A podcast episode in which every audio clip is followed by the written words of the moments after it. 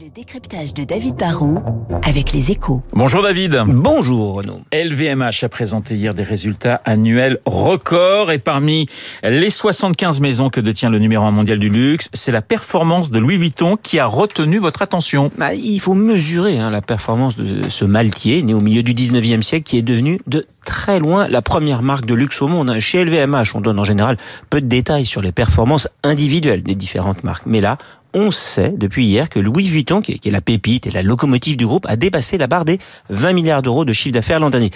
C'est énorme, hein, c'est deux fois les revenus d'un groupe comme Pernod Ricard, par exemple. Et, et au-delà de la taille et de la rentabilité, qui est excellente, c'est le rythme de croissance qui impressionne, puisque la barre des 10 milliards n'avait été franchie qu'en 2018. Le groupe a donc doublé de taille en cinq ans, dans une période marquée par quoi? La crise Covid, l'arrêt du tourisme international et puis une petite guerre en Ukraine. Et comment s'explique, David, cette performance? Bah, Déjà, Louis Vuitton est sur un secteur du luxe qui, globalement, se porte bien. Le, le marché est tiré par euh, la démographie et l'enrichissement de la planète.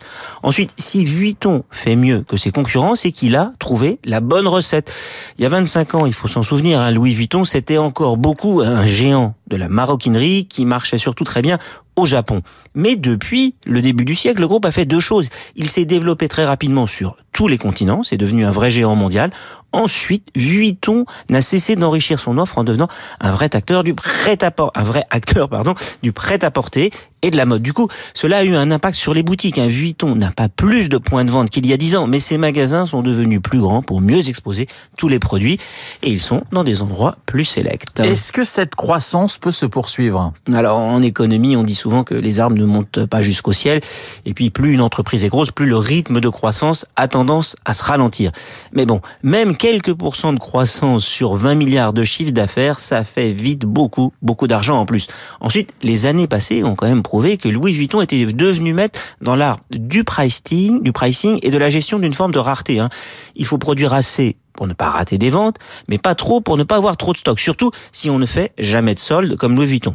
Si en plus on est désirable, eh bien on peut augmenter régulièrement ses prix sans nuire à la demande. Ça, Louis Vuitton le fait parfaitement. Enfin, c'est une marque qui a su rajeunir son image et qui est devenue très jeune, avec même un côté culture streetwear, comme on dit. Ça, ça a été la force de ces différents directeurs artistiques. Et puis dernier point, Bernard Arnault, qui dirige LVMH, vient de confier la direction de cette maison si stratégique à Pietro Beccari, qui a réussi au cours des dernières années à faire de Dior l'autre incroyable succès du groupe. Louis Vuitton est donc entre de bonnes mains. Le décryptage de David Barrou sur l'antenne de Radio Classique dans quelques secondes, le journal de 8 heures, mais tout de suite la météo.